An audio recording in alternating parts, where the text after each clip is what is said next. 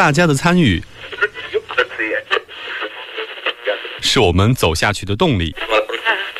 新闻中有你有我，我们一直在路上。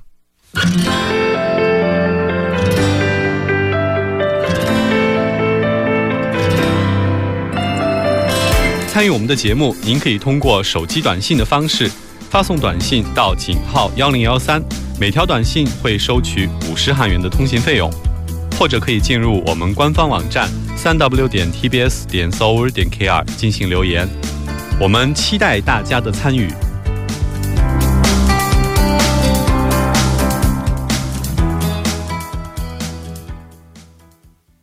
好的，欢迎回来，稍后为您带来我们今天新闻在路上的第二部节目。在第二部节目当中，为您准备了首尔新生活最新动态一目了然，以及新闻字符。稍后依然是广告时间，广告过后马上回来。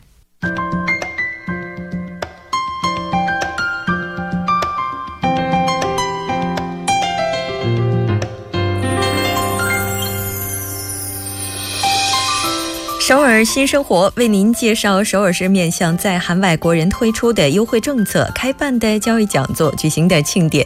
那接下来马上就进入我们今天的首尔新生活。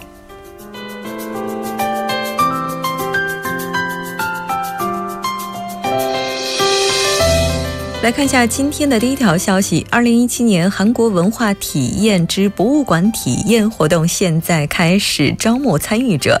那这次招募的对象呢，主要是结婚移民者以及小学生子女。时间呢是从8月1号，然后呢进行到的时间是8月9号以及8月22号，一共是3天。那具体是从中午12点开始进行到下午2点，地点是首尔历史博物馆、清溪川博物馆、汉阳都城博物馆。那这次活动体验的内容包括汉阳市场游戏、制作传统棚户、通过乐高玩具学习汉阳都城。申请的时间是从即日起一直截止到7月24号下午6点之前。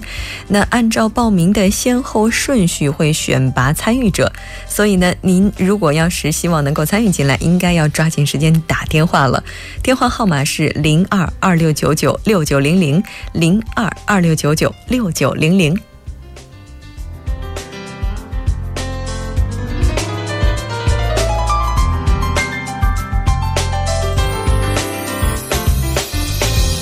再来看一下今天的第二条消息，那由江东区健康家庭多文化支援中心组织的子女看护活动现在开始招募参与的家庭，时间是在8月12号星期六，地点是江东区健康家庭多文化支援中心。这次活动招募的对象是家里有14到19岁子女的多文化家庭，一共会招募50人。那这次活动的内容包括在父母方面呢是名品养育教室、父母治愈时间，子女方面呢是棋盘游戏、青少年恋爱特讲。这次活动的申请时间是截止到8月9号下午6点之前。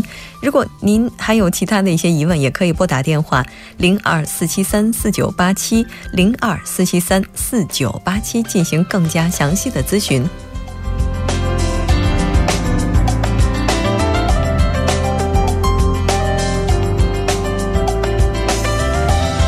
好的，再来看一下今天的最后一条消息。最后的这条消息是和爸爸一同参与的一个建筑课堂活动。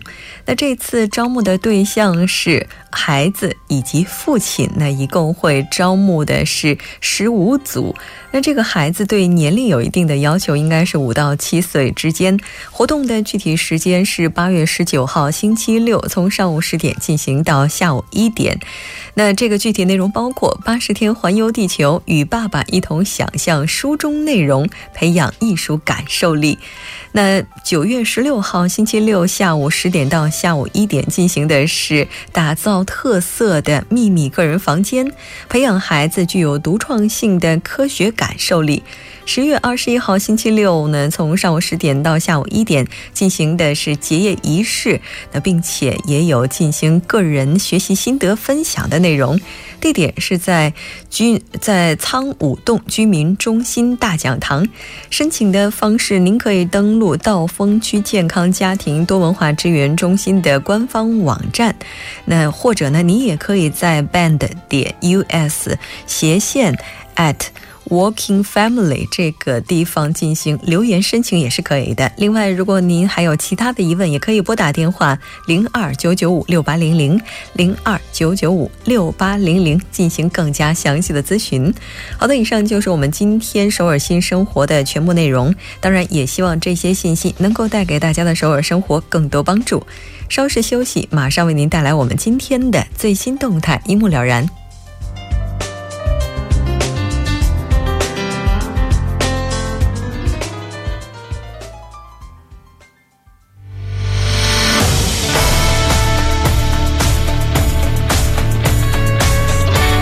您现在收听的是《新闻在路上》。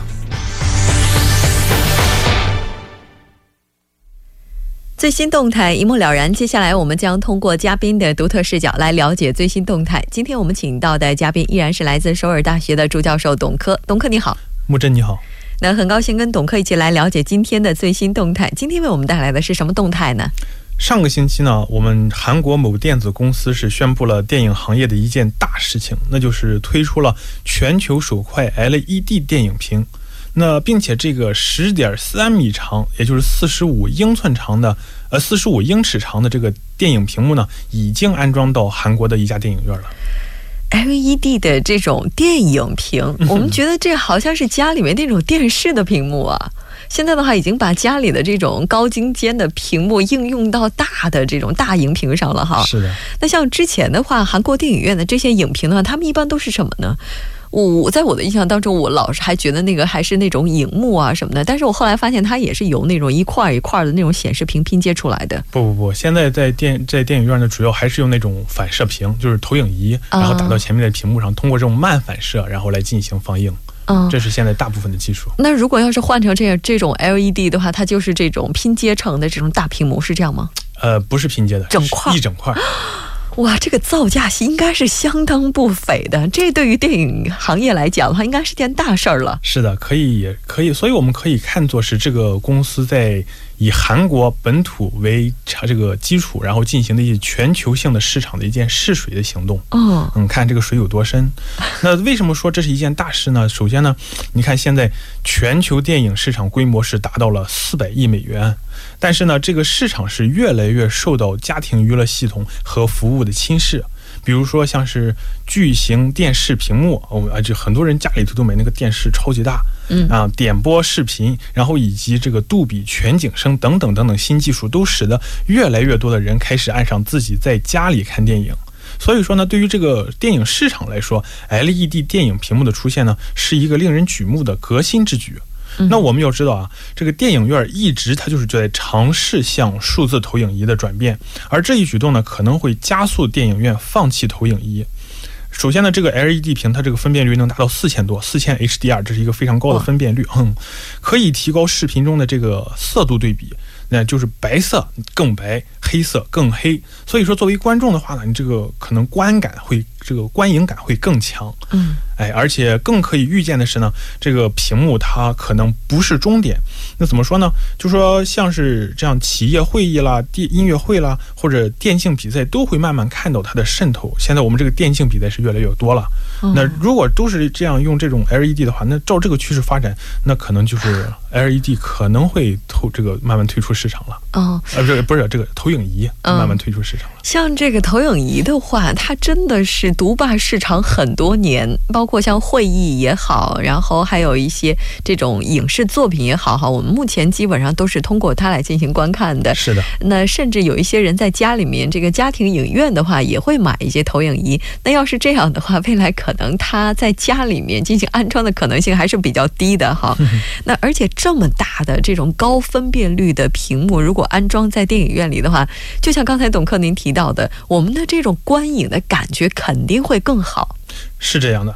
首先呢，你可以想象34英尺的这个电影屏幕，它呢，首先呢，它就是非常大。而且呢，它这个是符合现代影院的规格的。除了能够显示出4000分辨率的 LED 画面之外呢，在呈现真实视觉影像方面，然后呢，就这个新的屏幕的能力呢，已经超越了传统上，完全超越了这个传统上的这个基于投影的技术。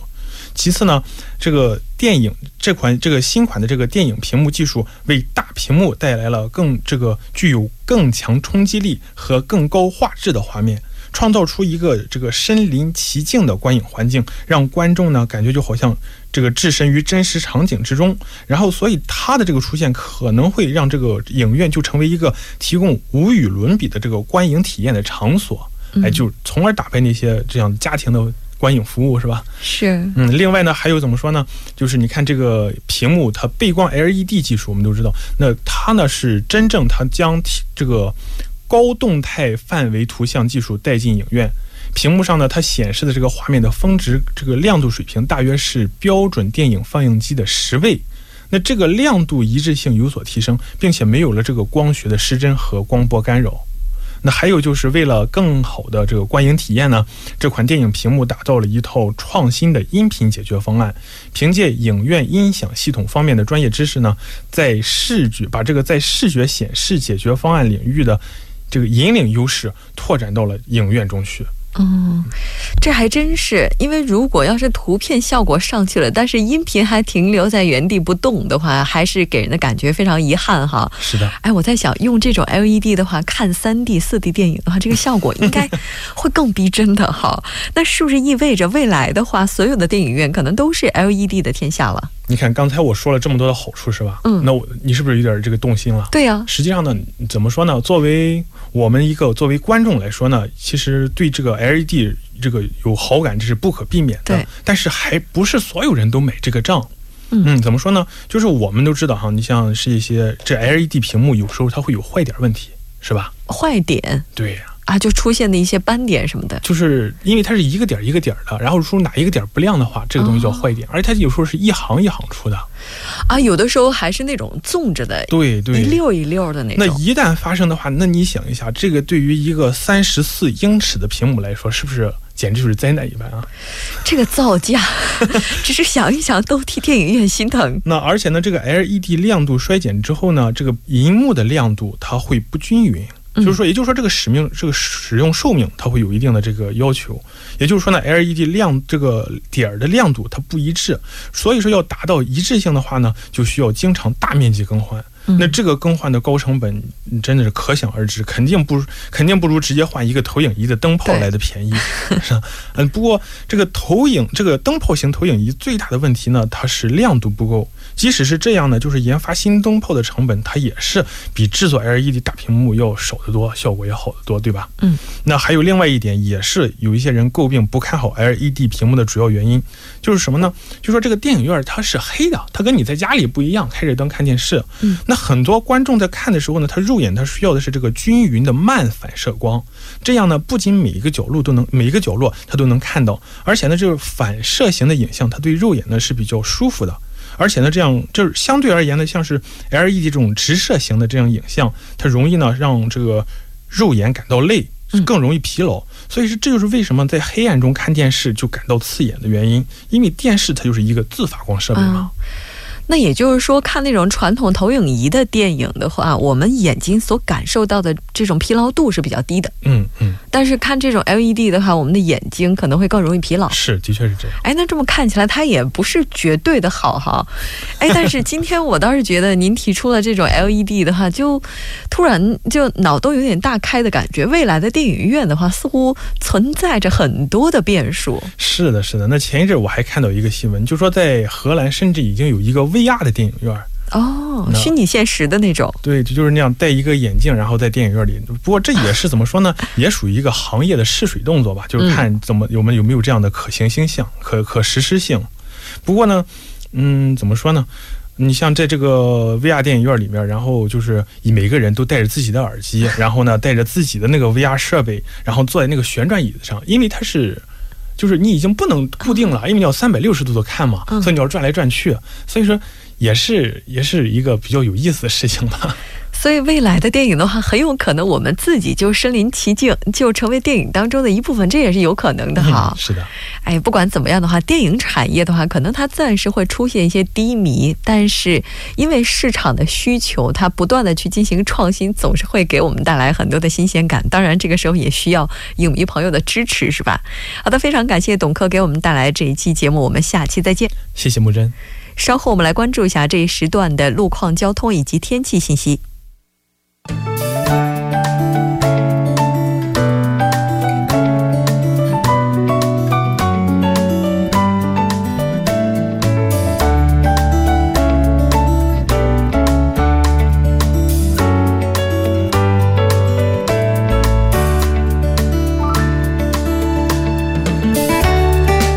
晚间6点47分，这里依然是由影乐为大家带来最新的首尔市交通及天气情况。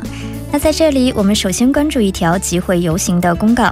那在今晚的7点，在首尔市政府正门前，那有首尔大学生会和首尔大在校生的共同集会活动，那约有70多名的学生聚集。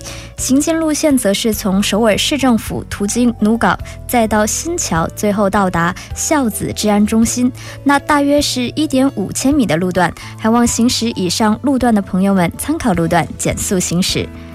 好，我们继续关注一条交通管制的通告。那今明两天的凌晨0点到凌晨5点呢，在汉南大桥自北向南方向，那有关于路面的精密安全诊断的载荷实验。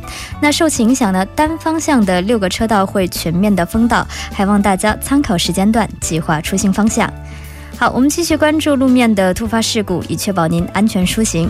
那在半小时前我们播报的，在京釜高速公路新葛方向瑞草到良才的4车道，那早先时段停驶的故障车辆呢，目前已经得到处理。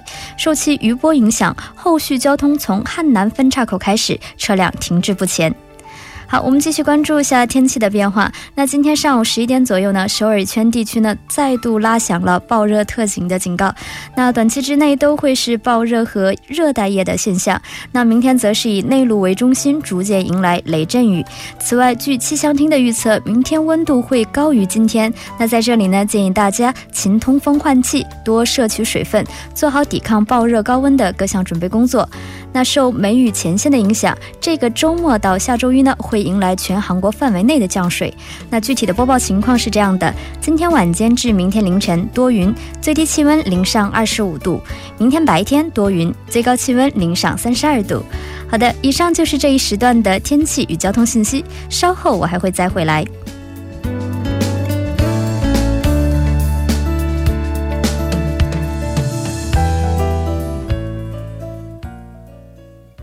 聚焦热门字符，解读新闻背后。接下来我们就连线本台特邀记者全小新。小新你好。木真好，各位听众朋友们好。很高兴跟小新一起来了解今天的新闻字符。那今天为我们带来的字符是什么呢？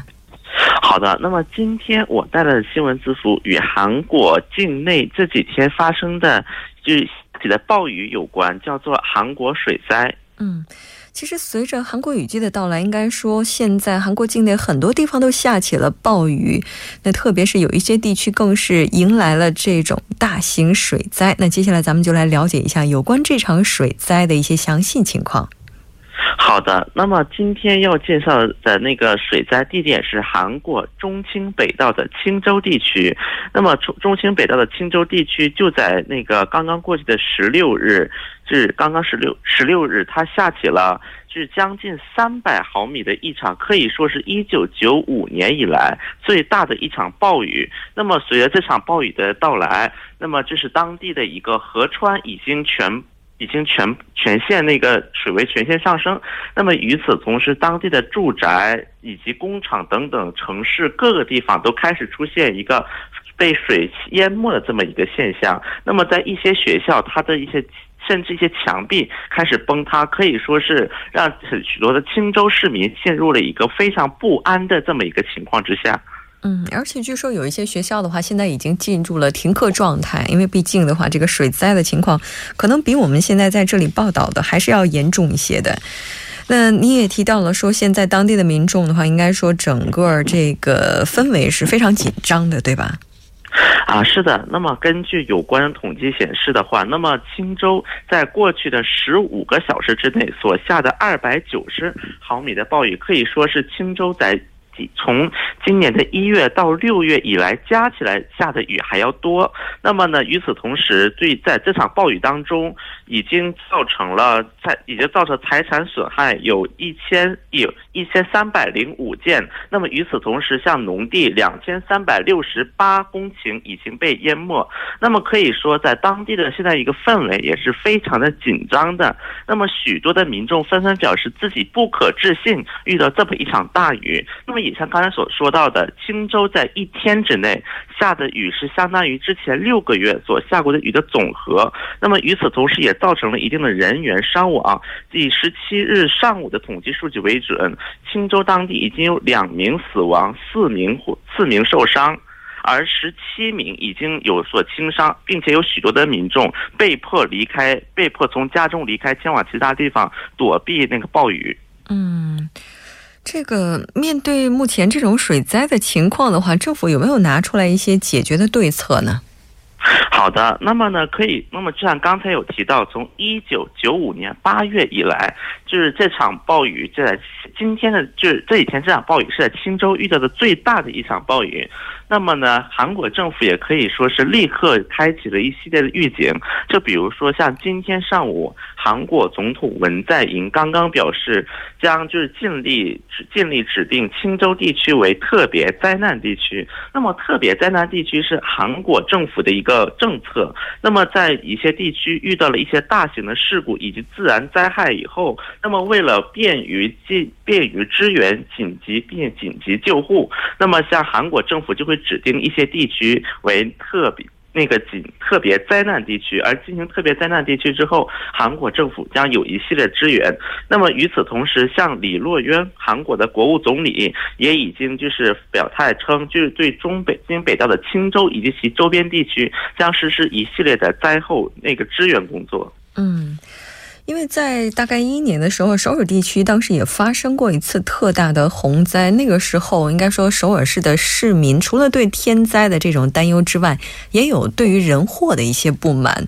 那包括当时也提到了说周边的一些小山 过度的开发成景区， 这可能也是造成灾难进一步扩大的原因。 那现在的话， 青州当地居民 他们的态度如何呢？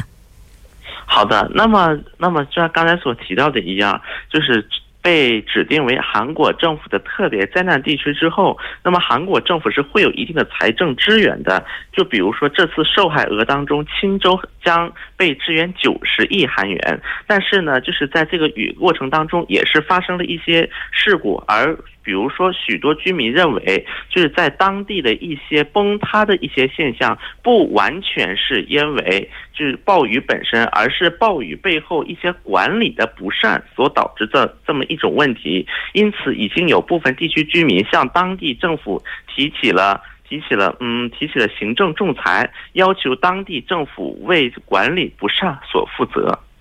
应该说人祸如果造成这样损失的话， 确实是让人难以接受的。 而且据我们了解， 目前争议比较大的是中清北道的 有一部分道议员， 他们甚至在这段期间内 出境游玩。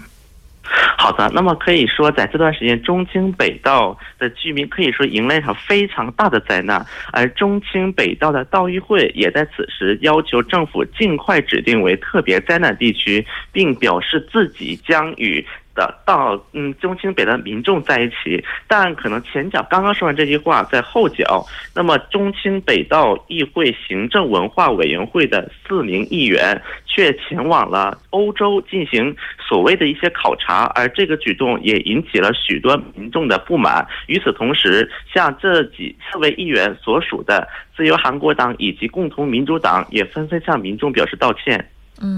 当然我们希望这些道歉会少一些，当然少的原因并不是说做错了不道歉，而是说根本就不要发生类似的一些事情。而且呢我们刚才在天气预报当中也提到了，在本周末的话雨季依然会伴随着我们，当然也希望有关方面能够做好预防工作，能够把相关的损失降到最低。好的，非常感谢小新给我们带来这一期连线，我们下期再见。再见。 那好的，到这里我们今天的第二部节目就是这些了，稍后整点过后为您带来今天的第3部以及第4部节目。